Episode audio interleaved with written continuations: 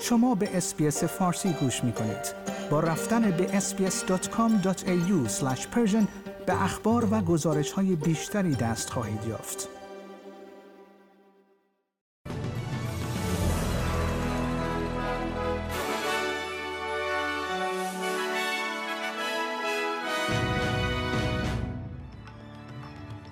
جیم چالمرز خزاندار فدرال استرالیا از تغییرات پیشنهادی در صندوقهای بازنشستگی دفاع کرد.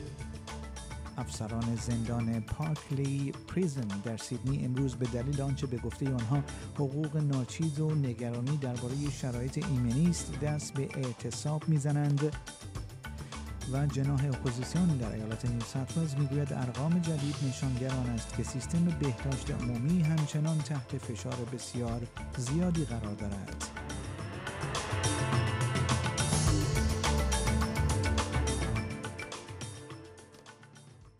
درود بر شما شنوندگان گرامی این پادکست خبری امروز چهارشنبه اول مارچ سال 2023 رادیو SBS فارسی است که من پیمان جمالی اون رو تقدیم حضورتون می کنم جیم چالمرز خزاندار فدرال استرالیا از تغییرات پیشنهادی در صندوقهای بازنشستگی دفاع کرد و گفت این تغییرات متواضعانه و مسئولانه هستند.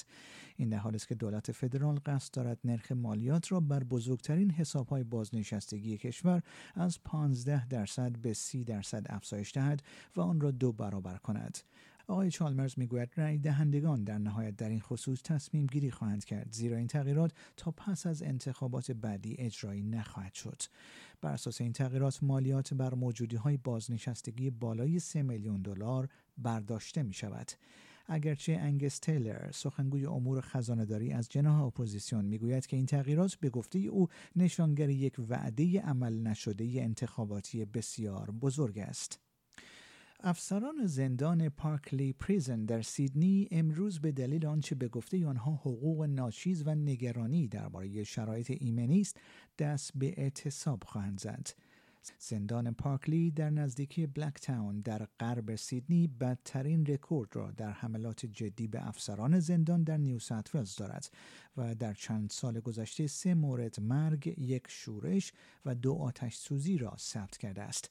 ستوارت لیته دبیر کل اتحادیه بخش های دولتی به 2 جی بی گفت که کارگران زندان پارکلی شرایط کاری وحشتناکی را تجربه می کنند. To, to work and, you know, you're seeing your mates getting belted, um, you know, ending up in hospital, ending up on workers' comp. And, you know, they can quite frankly go down the road and probably work at Bunnings and, and earn a, a, comparable salary. جناح اپوزیسیون در ایالت نیو ساوت می‌گوید ارقام جدید نشانگر آن است که سیستم بهداشت عمومی همچنان تحت فشار بسیار بالایی قرار دارد.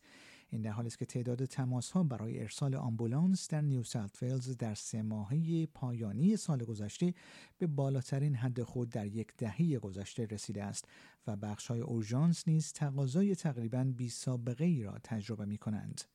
بین ماهای اکتبر و دسامبر سال 2022 346748 پاسخ آمبولانس در این ایالت ثبت شده است که بالاترین رقم از زمان شروع ثبت این ارقام به شمار می رود. مقامات این ایالت همچنان از بیماران خواستند در صورت تجربه موارد اضطراری به بخش های اورژانس مراجعه کنند.